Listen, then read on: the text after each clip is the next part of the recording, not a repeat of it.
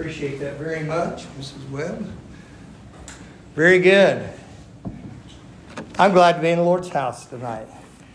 It's a good place to be. I like it. I was 15 years old. I came to know Christ as my Savior. Church became my home. And uh, always glad to go. Be working out in the uh, hay fields and doing the farm work. Run in, I tell Melvin, got to get there for midweek service, Melvin. All right, little brother, they called me. I'd hit it running. I'd literally come into church with hay dust on me. I always had plenty of room. I bet I smelled good. You got there and throw hay in the summertime, and especially you're up in the up in the loft and stuff. And we did a lot of custom bales. Some of you, this will mean something to you. We'd throw 20, 25,000 bales summer. And the biggest field we had was on Mosman Road. I remember the best yield, best year on that, that one field. We took 1,100 bale off of it. And you're throwing a lot of hay when you do that. And we transport it and put it up in people's barns and did custom bale. But I was glad to be in church. Teenage boy. And uh, they'd say we're having a work day at the church. I'd show up. I didn't know anything about construction. They knew that right away. They handed me a shovel a lot. and where I grew up, I, I was what you call Kentucky backhoe. Kentucky backhoe is a strong young man with a shovel in his hand. And just dig that out. And uh, anyway, house of God. Growing up in it and uh, come to know how to, what a dad ought to be. Come to know about what a Christian man ought to be in the house of God under the preaching of God. I've been blessed to have some strong preachers influence me in my life. Men who were not afraid to look me in the eye and tell me when I'd done something right, and not afraid to tell me when I was doing something wrong, and some not afraid to call me out in the middle of the service. My preacher who, who you've met, and he's preached here, said right there in the middle of a service, told me I needed a haircut. I had my afro right in the middle of a service. I mean, it was packed. We had a good crowd. We had a big church for the town we were in. He just pointed me out. Said, you need a haircut, son. And uh, he was right. he said, well, I tell you, he said, that's kind of rough and tumble. Thank God for it. I, I need about as much subtle instruction as a as your average mule does. You hit me with a two by four, I get the idea, and I, oh, okay, we'll go that direction. And uh, God's house, I've had my uh, hurting heart blessed in the house of God. I've had uh, a fearful times strengthened and with courage in the house of God. I'd always thank God for it and uh, be glad. I'm glad for you all. Glad you want to be in church. Glad you choose to be. Fourth of July weekend, evening service, and you're in church. I feel sorry for these little skinny neck wuss preachers that shut down their services. I had no use for them. You say, that's, that's rough language. Not as rough as I want to use. I don't want to use anything vulgar, but I, I can become descriptive to it fairly well. Say, well, nobody will show up. You just have church, and whoever comes, you preach, and whoever shows up, you have the service. Whoever shows up, God meets with you. And by the way, I believe that when we didn't have anything resembling this on a Sunday night. Why? Because it's God's work. And there's always a remnant of God's people who want to be in God's house, who want to get the Word of God, who need the Word of God, who are helped by the Word of God. And I get excited by it. I really do. It's, it's a wonderful thing. And so, anyway. all that's free. I'm just thinking about God's house and what it means to me tonight, and I thought I'd get a little excited about it. Look at uh, our passage there in Timothy, 1 Timothy 1, and I want you to uh, specifically pay attention to verse 5, if you will. And uh, let's look at that. It says, Now the end of the commandment is charity out of a pure heart and of a good conscience and of faith unfeigned. Now, I speak to you tonight about the subject of the sources of charity. The sources of charity. Would you pray with me that we'll have clarity in our service here? Father, thank you for what we just heard. Thank you for that good song, what it reminds us of. Lord, I pray that you'll help me to speak your word clearly tonight. And Lord, may I be of help to your people like this was of help to me when I saw it as I was reading and studying. May your people be blessed by your word tonight. I ask in Christ's name. Amen. The word there in the verse, it says the end of the commandment. think of end, perhaps you'll want to make notation of it. I feel like I'm kind of working hard for this. Are you hearing it okay? Is the volume all right on things with this? Brother Dan, don't crank me up too much. My, my voice is still not back to full strength. I appreciate it. There we go. I sound like more like a man. Um, can you tune that where I can sing good? Don't have they. It never, they don't even make that kind of equipment, do they? It is not a miracle maker. Yeah, that's right. Brother Dan, turn me up a little more. I need to talk to Brian for a while. yeah, there we go.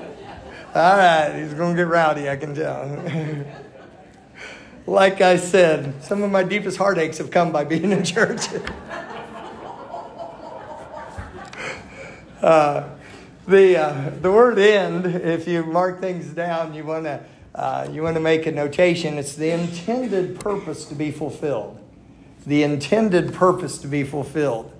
It's not talking about the end of the com- commandment as a cessation of it.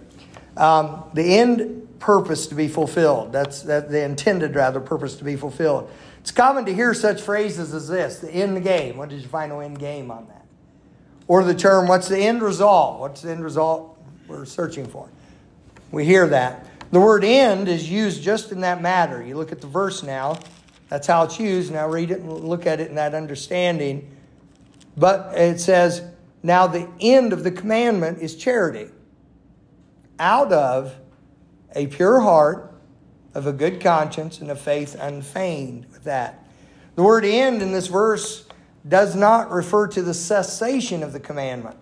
It's not the end of the commandment as in it's over, but it is the purpose the commandment was intended to fulfill. What is the end of the commandment? What is, what is its purpose to be fulfilled? What was the purpose the commandment was set forth to accomplish, according to God? Why did God send forth his commandments? The answer to that is a one word answer. And it tells you right there in that verse. What is it? You see it in your verse. What? Charity. What God's commandment, God's word, his written record, was given to accomplish in us is this wonderful, all encompassing thing that we have detail about in 1 Corinthians 13. It's called charity. And the Bible, of course, tells us to let all our things be done with charity. And we're admonished that way with it.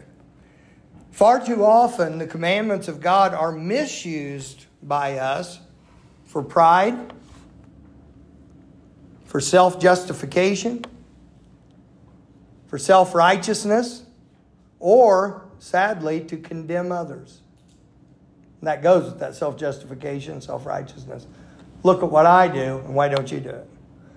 That is not the end of the commandment. That's not what God designed it for. God's reason, as is often the case, are not the same as our corrupt uses. God plainly states in this passage that we just read that the end of the commandment is charity. That's God's purpose. Understanding that the purpose or end of the commandment is charity, we should be led to ask a, a, uh, a question that's logical What's the source of the charity? Okay? The end of the commandment, what God's intended purpose to be fulfilled is, is charity. So, Wesley, do you read your Bible? Okay? When you read your Bible, God has a purpose in what's going on with that. Now, just getting this can make a huge difference. It's not just you're reading the Bible so you know some things about it. You may have a purpose in what you're doing and reading. You want to know God better. You'd like to be a godly young man. You know you need the Bible for that. But the God who is the author of the Bible has a purpose in you reading it. He had a purpose for giving it to you. It's stated here clearly that God wants to birth and grow in you something called charity. He'll do that through His Word. And so our question is if the end of the commandment is charity, then what is the source of the commandment? Um, you say, well, it's the Bible. I've not get into a, a debate over that because I understand that the Bible is our sufficiency in all things that pertain to life and godliness. But can I point something out to you that's very obvious and it's very obvious in the scripture? There are many people who know a lot of Bible who are very, very lacking in charity. It's just like there are people who could sign a doctrinal statement about what is or is not the correct presentation of the gospel.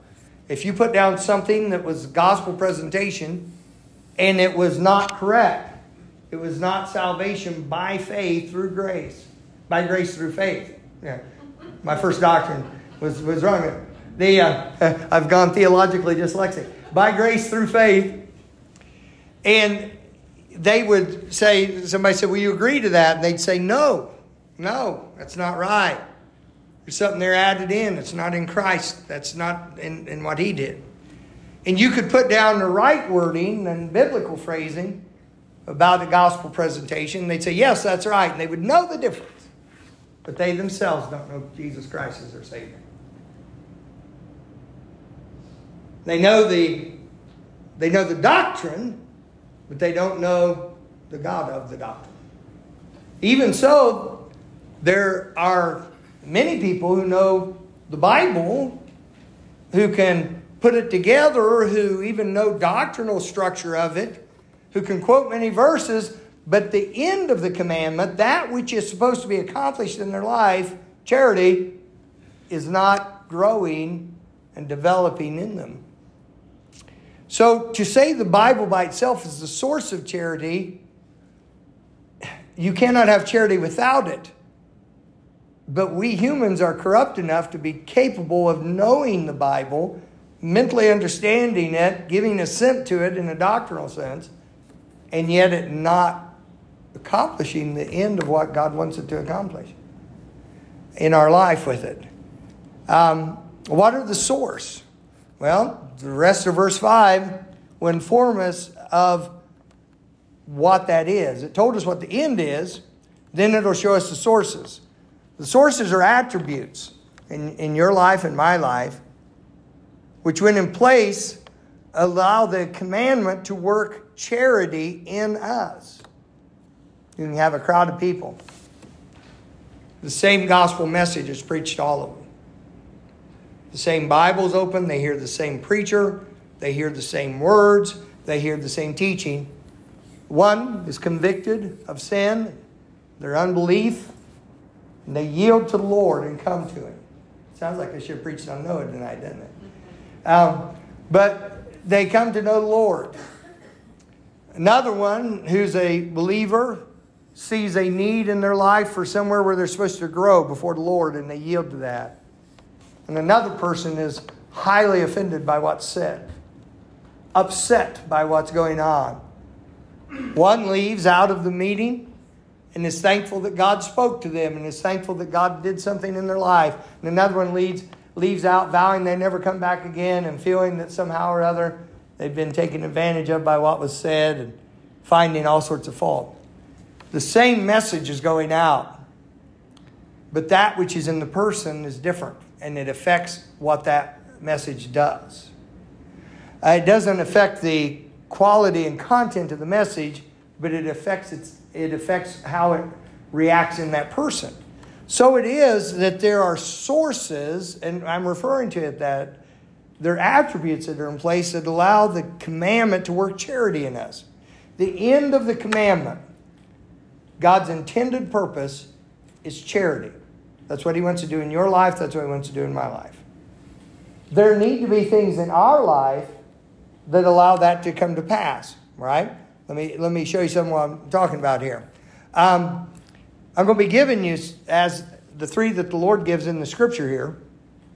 And let me say to you if any of them or all of them are missing, then the commandment is far more likely to combine with our fallen nature and bring forth pride, self justification, self righteousness, and condemnation of others. In other words, the commandment and you knowing the commandment can make you very harsh, very very uh, condemning of others, very uh, uh, critiquing instead of instead of standing for the Lord and standing for what's right and standing for true holiness. Instead, you're a, a condemning thing with it. And uh, the difference is whether it's our fallen nature that is interacting with those commandments, or if it's the sources from which charity comes.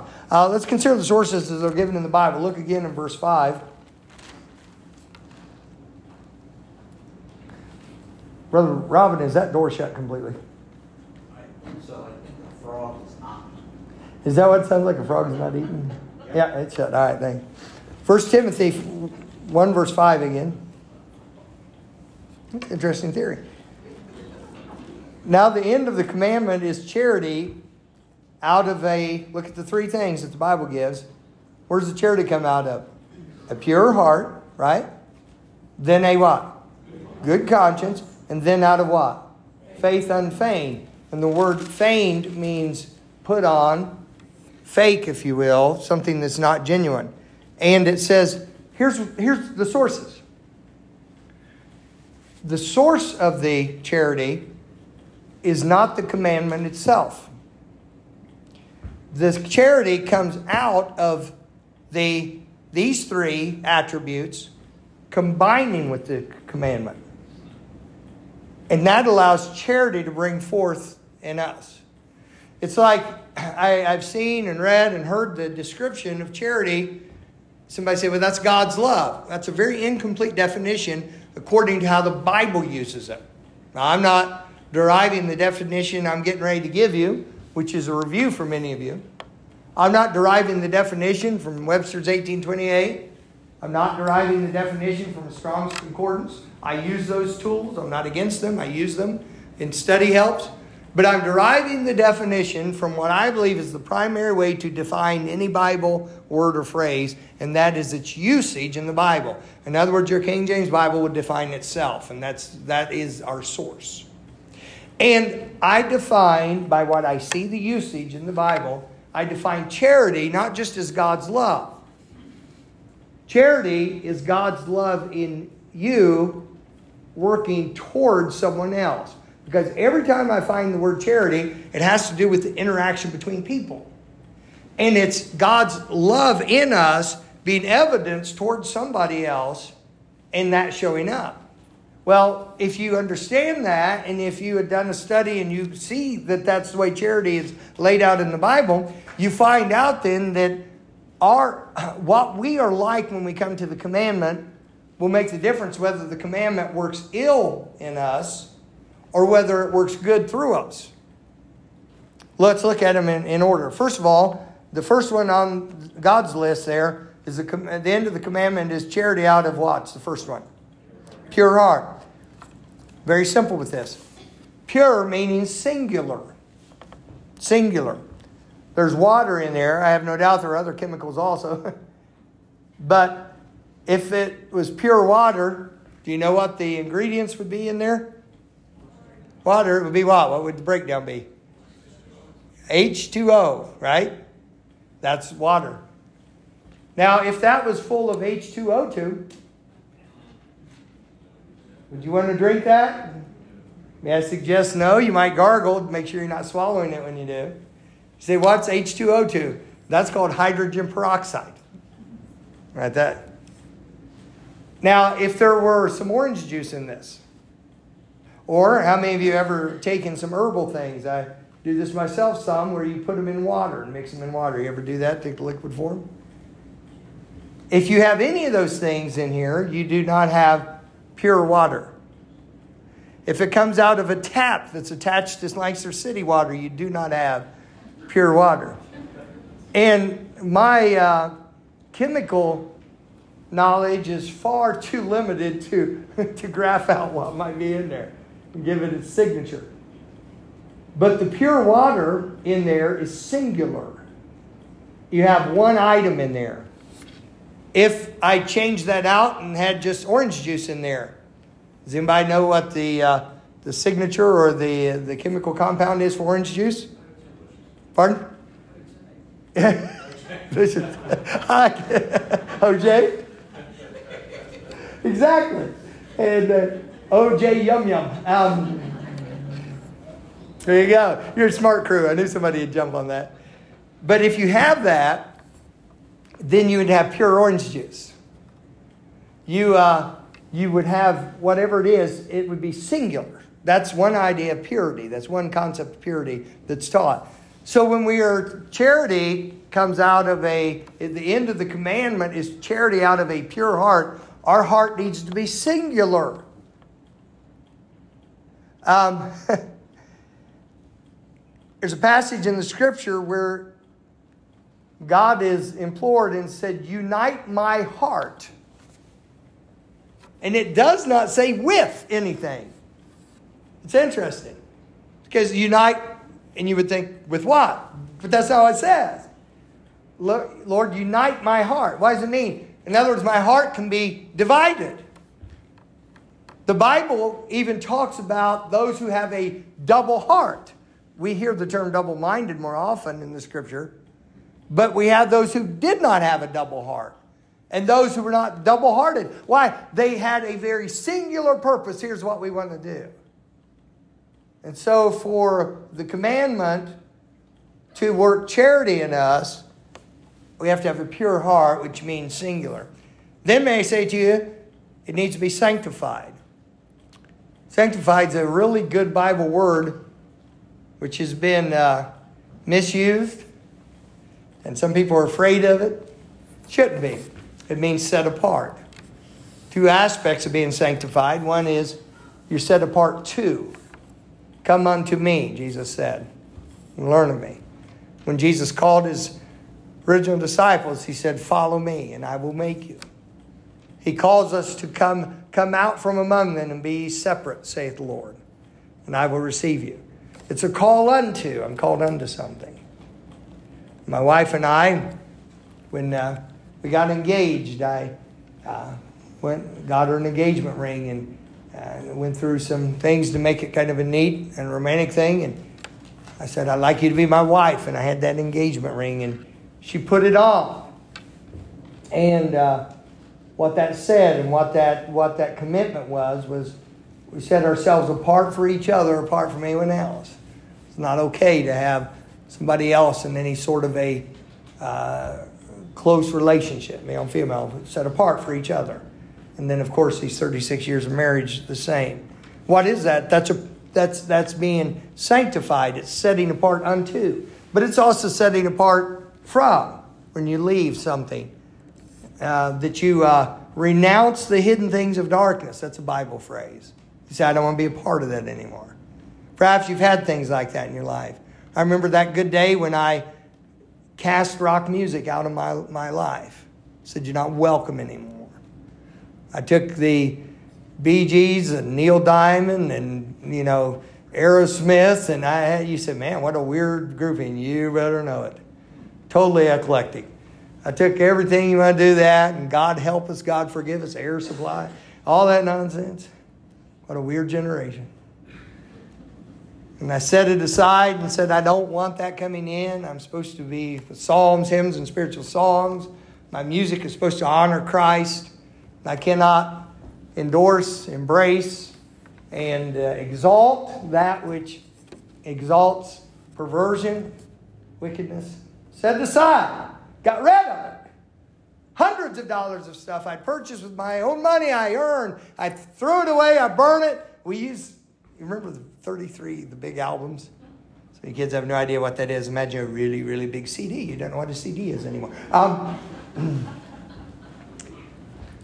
And we took my friend's pump shotgun and we threw them. Pull! it was great. So why didn't you sell them? I didn't want to. I didn't want to give it to anybody else. It's like a drunkard gives up booze. They shouldn't, you know, hand out what whiskey they have left in the refrigerator. Here, somebody might use this. No, get rid of it. Get rid of it. That's what you do with things that are idolatrous. That's what you do with things that are evil. I remember it was a good day. I got rid of something. But what drove me to do that is I wanted to be close to the Lord, sanctified unto apart from. I can, I can go through a list of different things that it's been freedom from bondage and freedom from where it was going. Why? Because I wanted to go this direction, and that didn't match this. You know, it was said by the Lord to the children of Israel, He brought them out of the bondage of Egypt. And He made the statement, He didn't just bring them out of Egypt to bring them out of Egypt. He brought them out to fulfill His promise to them, to bring them into the promised land. And He makes that very statement. He said, I brought you out to bring you in. And God said, That's what I was doing. He says, I'm taking you to something better.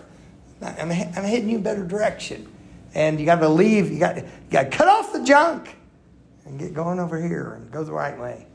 Sanctified. A pure heart is singular, it's sanctified. We, we want it, we want it for the Lord. And then I put down it's sympathetic. In other words, toward the desires of God. We want to we want to desire what God desires. We want to we want to avoid what God dis, disapproves of. It's sympathetic towards that. So the first thing is pure heart. What's the second thing? Commandment is out of a pure heart, then out of what? Good conscience. I'm going to just give you some references. We can turn uh, to different ones, but I'm just going to have you tonight, I'm going to have you write them down, if you will. what is a good conscience? I was studying it out. It's one that is neither in offense toward God, nor defiled, nor evil, nor seared. In the realm of it's not one, I know you wouldn't have time to write all that down. I hadn't imagined you would. But the idea of not being in offense towards God, that's Acts 24, verse 16. You write that reference down, read that later, it'll give you instruction. Acts 24, verse 16. That teaches us about having a conscience free from offense towards God. In other words, we, uh, in our conscience, uh, we know that we've tried to follow the Lord. It, uh, see, if the commandment's going to work charity in you, there have to be some things in place. Then it's not defiled.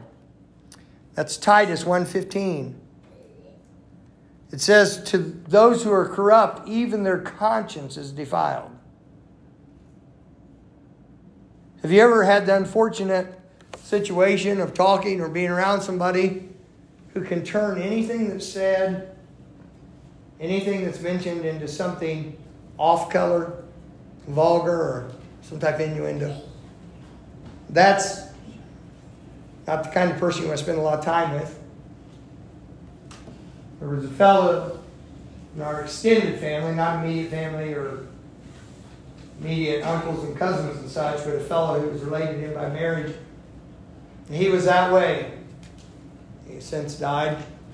Uh, his son, who was actually worse than him, who also has passed away now, I didn't know it until many years later. His son actually accepted the Lord. His life just changed around.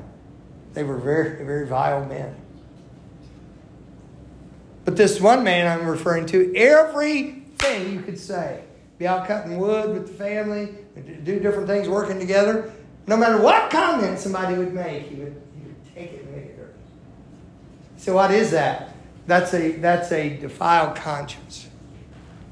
That's that defiled, filthy way of, of doing things. An evil conscience, Hebrews 10 22. You can look that up later. We don't want to have an evil conscience. The Bible talks about that. You no longer would be able to tell, differentiate between right and wrong uh, because your conscience is evil. You know, I used to use this type of illustration in soul winning, I've gone completely away from it now. I would say to somebody, uh, or trying to trying to uh, teach or help with a, someone who's made a profession in Christ and needing to grow in their life, I would maybe point out the type of activity or something going on, and I would say, Would it bother you go to your church and see people doing that? Would it bother you to see your pastor acting that way? I quit. I got away from that. I don't even go in that realm talking anymore because here's the answer you get so often. No, not at all. What's wrong with that? I may not do it, but it's okay for them. That's how perverse thinking's become. And I just learned a long time ago I stay away from certain things. Because people have, why? Evil conscience. What's wrong with that? You know? I remember we had a youth group on a trip, and as we were going into where we were going to be staying tonight. There was something just filthy. Someone who was working the front desk had put on pornography on a TV that was in that in that place, and we came in early, and uh, we always were walking guard where we were going in. Brother Tim had gotten in before me. I was I was parking the van. And man, he just went ballistic on it. Shut that shut that thing off. Talked to the night clerk about it, you know, and we, we had to raise the ruckus there for a bit. I called I called the corporate headquarters. I said, I want to let you know what was just happening at your hotel here. What we walked into. And this woman's talking to me and she goes, Oh, I said, Our youth group came in. Here's what, what was going on. And she said, Oh, well, I'm sure by their age they've all seen it all anyway.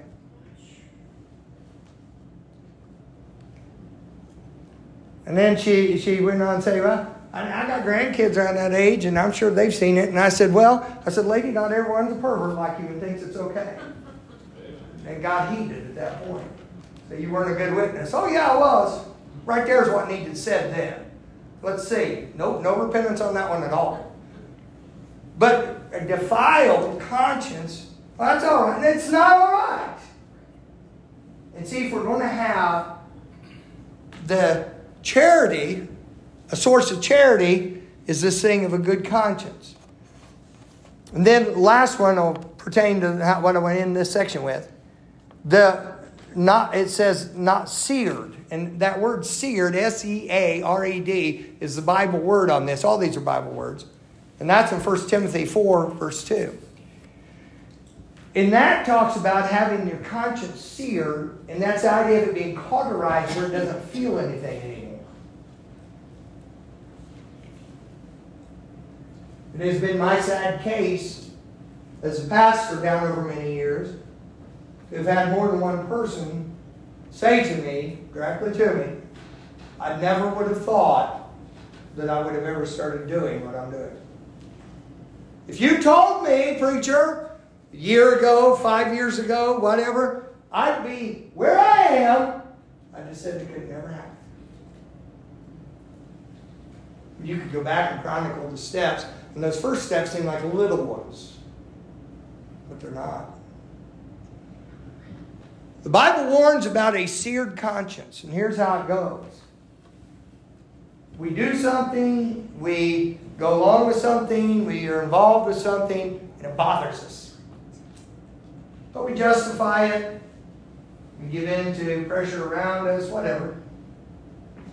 And we do it again, and it's not quite as troubling.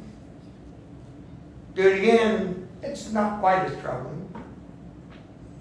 And before long, it just becomes acceptable. That's the idea of a seared conscience. Um, a lot of illustration I can give, but that's, that's sufficient for what I want to say with that. So, three things that are the sources of charity. The end of the commandment, God's designed purpose of the commandment, is charity. Out of, or coordinating with the sources, First of all, what type of a heart? Pure heart. And then, what type of a conscience? Good conscience. And now, remember, we're looking what the Bible teaches about this. And then, of faith. And what's the Bible word? Fame. What is it? It's real faith, not fake stuff. Let me say, in way of understanding this, in one way it works, charity is vitally dependent on forgiveness. You say, that you're talking about faith. And the Bible's talking about faith. It is. And you're going to see, I'm not jumped aside to get to this. Charity is vitally dependent on forgiveness. You know, one really convicting statement among many in 1 Corinthians 13 to me is charity thinketh no evil. When I was a young Christian and young in the scripture, I what I saw was right, but it was very one dimensional for that. And that was simply thinking no evil, not having evil thoughts. But over the years of the scripture and, and, and growing, I came to understand there's even more to it than that. In the Bible, like that, you'll get something at the stage where you are in your Christian growth, and it's fine. But then as you keep following the Lord, you all of a sudden you go back and you go, whoa, I was just I was just plowing the surface on that. There's more to that. Wow. And what I started understanding was that that thing of thinketh no evil is also not assuming evil on the on the behalf of another, not assuming an evil motive. Now, understanding that, that now that's where it gets convicting to me. To not lay to somebody else's account, I know why they did this, and it was for an evil motive. Brother Brian, I think that that may sometimes show me the shallowness of my charity more than almost anything else in that chapter. It's convicting and compelling both. Charity is vitally dependent on forgiveness. May I say to you, charity cannot exist in you when unforgiveness is held close to your heart. Faith in the Word of God is the source of our capacity to forgive. Did you know that? It's interesting. I, I think this is a great passage. When Jesus was teaching, and the disciples asked him, said, How many times, if a brother offended us and asked forgiveness, how many times will we forgive? Seven times? They thought that was a lot. Jesus says to him, I say to you, if he offend against you and repent, I say not unto thee seven times. What do you say? We know it. 70 what? Times seven. How many is that? Quick math. Comes up with 490. That's a bunch.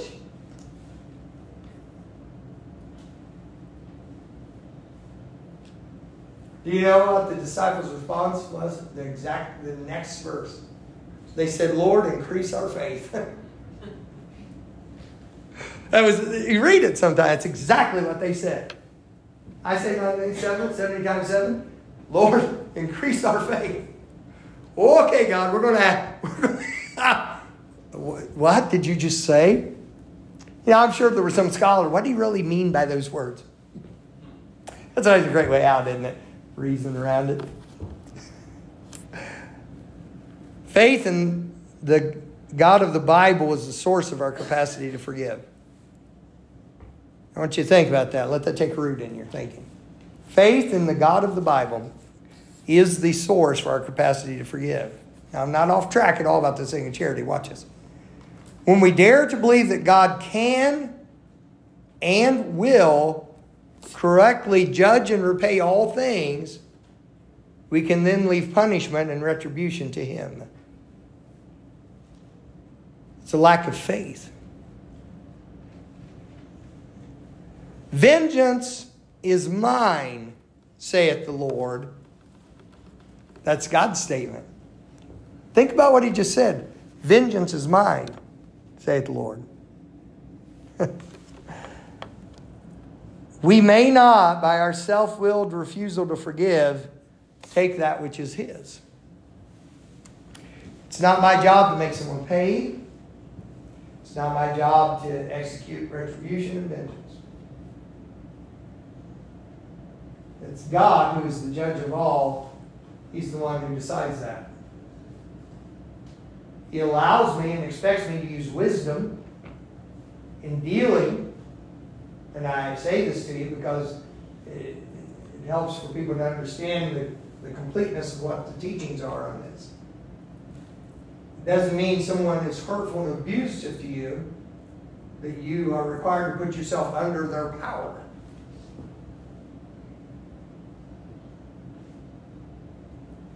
It does not mean that someone is a thief, so you let them have access to your valuables. But it's the idea, it's the teaching that it is not our place to bring about vengeance. Forgive me for being so clear on this, but there's much needed in basic Christian instruction. It also does not mean that there are not times you bring charges against someone. That you follow the course of law. I say to you publicly what I've said many times.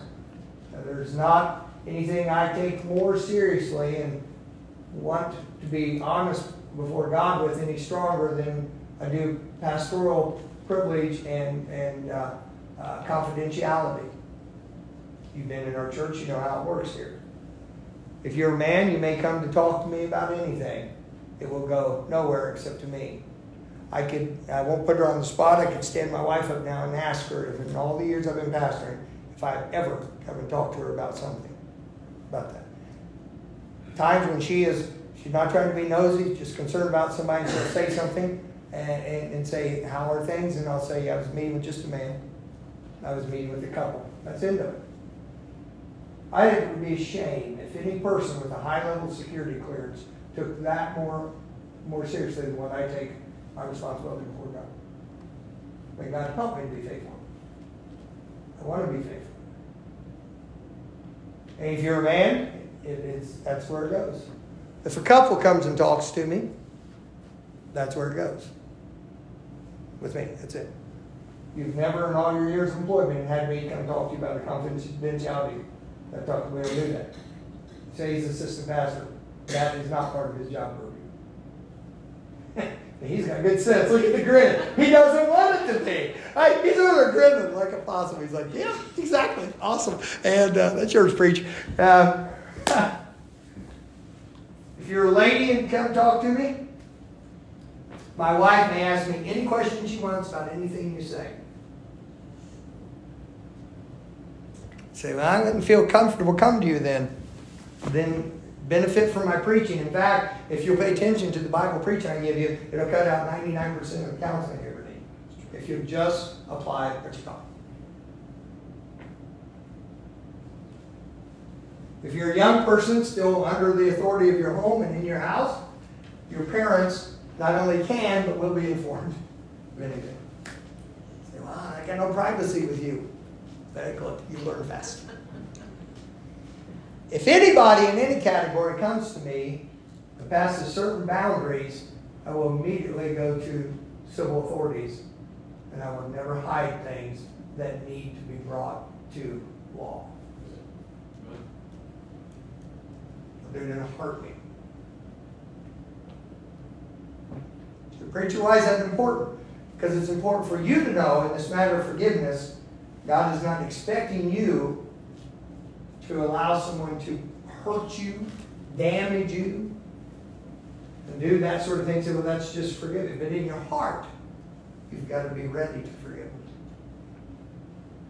You know, murder comes from the heart. It happens in here before it's acted out. There may be a spontaneous thing where there's a fight going on, someone strikes someone too hard, lashes out, something like that would happen and be more of a manslaughter type of thing going on. And I'm not justifying it, but I'm talking about murder where somebody says, if I can kill them and not be have to pay for it, I'll do it. That comes from unforgiveness. Charity cannot be birthed or grow where unforgiveness lives. Who is it that you're still wanting to make feel what they did wrong to you years ago?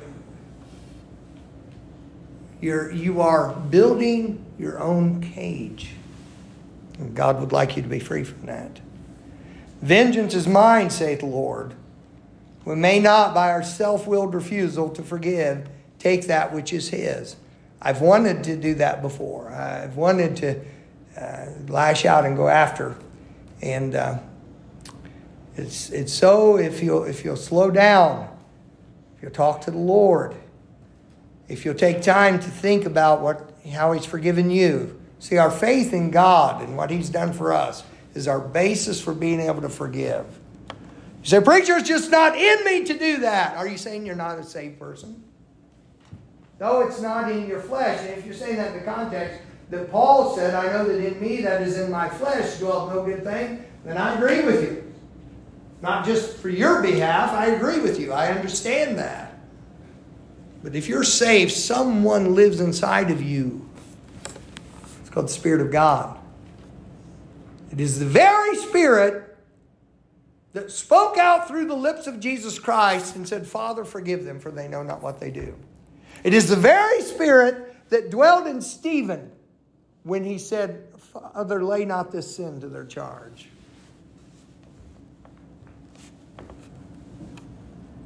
When we dare to believe that we have been completely and undeservedly forgiven, we can then extend that forgiveness to others in His name. When we dare to believe that forgiveness is really for us, and I find many times when people are unforgiving that they really they think God forgives this one and God forgives that one, and they know theoretically God can forgive anything, but they have never dared to believe it's for them. They've never dared to believe that they're clean. They still believe they're walking around soiled with sins past instead of realizing the blood of Jesus Christ cleanses us from all sin. That's where the victory is. That's where the confidence is. That's where the security is It allows us to actually forgive someone. That's yours. You're a child of God. That belongs to you. God wants you to have it. You ought to dare to believe Him. You ought to just put trust down on the Lord that He's good enough to do that. Your emotions will be all over about it sometimes, but God's good and His word's true. Would you turn with me to Ephesians, please? Ephesians chapter 4. This would be a verse perhaps some of you who know the Bible might expect at a juncture of a message like this. Ephesians chapter 4.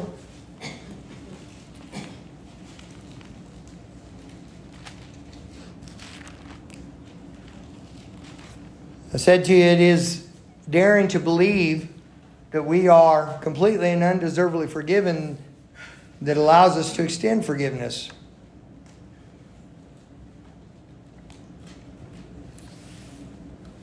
Verse 26, let's begin there. Much more before that, talking about certain behaviors that we ought to do and we ought to avoid in the Christian life. But let's begin there. verse 26, it says, Be angry and sin not. Let not the sun go down upon your wrath. Neither give place to the devil. Wouldn't that be silly to give a location and a place for fortification to our enemy? Let him that stole steal no more, but rather let him labor, working with his hands, the thing which is good, that he may have to give to him that needeth. Let no corrupt communication proceed out of your mouth, but that which is good to the use of edifying, that it may minister grace unto the hearers. And grieve not the Holy Spirit of God, whereby you are sealed unto the day of redemption. Not, not to be a sorrowful thing to the Holy Spirit to keep you sealed. Let all bitterness and wrath and anger and clamor and evil speaking be put away from you with all malice. Be kind one to another, tender hearted, forgiving one another. And here's the basis for it. Even, what's the end of it say, church? As God, for Christ's sake, hath forgiven you. On that same basis, in that same manner, as forgiveness will. What's the sources? What are the sources of charity? So, what type of a heart, church? What is it? Pure heart. So, what type of a conscience? And then it is faith, what? And faith.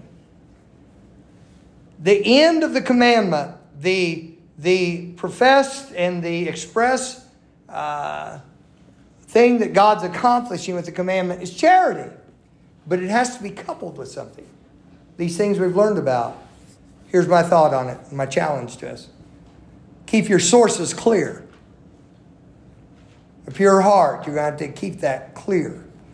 Our, our heart gets entangled, our heart gets distracted, our heart gets deceived, our heart gets all these things. Keep your heart pure.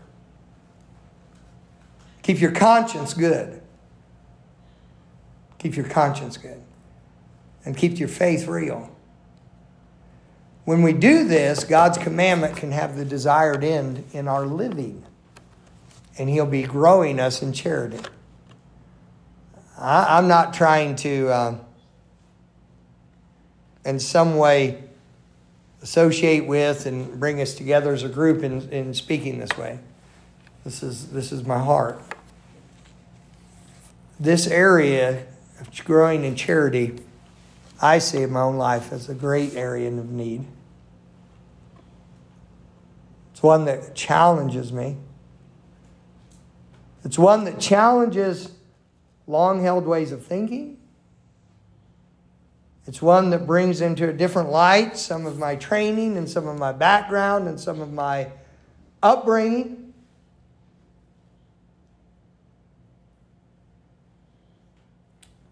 It's something that delineates for me in my thinking the difference between manliness and godly manhood and machoism of our Western culture, between real strength and bravado. Does all this. Why? Because the end or the intended purpose of God's commandment for me, his main purpose, is not so I can preach sermons, although I'm doing what he has called me to here. It's not so I can accumulate knowledge. I enjoy doing that.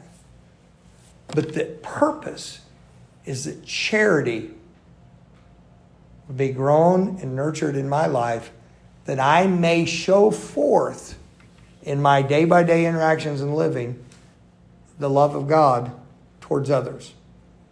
Whether that love be taking a strong stand on something, comforting, reproving, rebuking, instructing. All these things are part of it. God wants us to do it the right way. You have to keep your channels clear. Maybe through this message, you'll take time to think about some things in your life, some of your habits, some of the things you do. And you'll be willing to honestly look at it and say, does that clutter up my thinking? Does that take my heart away from the Lord? Does that make my conscience less sensitive towards things that are right? Let me pray with you. Father, thank you for your words. Thank you for your people. God is strong truth from your Bible. I want to live according to it. And uh, you want me to. That's encouraging. Pray you'll bless your people and help them cannot be satisfied with low living, non charitable living. God, may, the, may, we, may we see your word the right way so we don't become like the Pharisees of old. God, forgive us. Forgive me where I have been like the Pharisees of old. God, I want to be representative of you, and I believe a lot of people in the room do here. I pray you'll bless.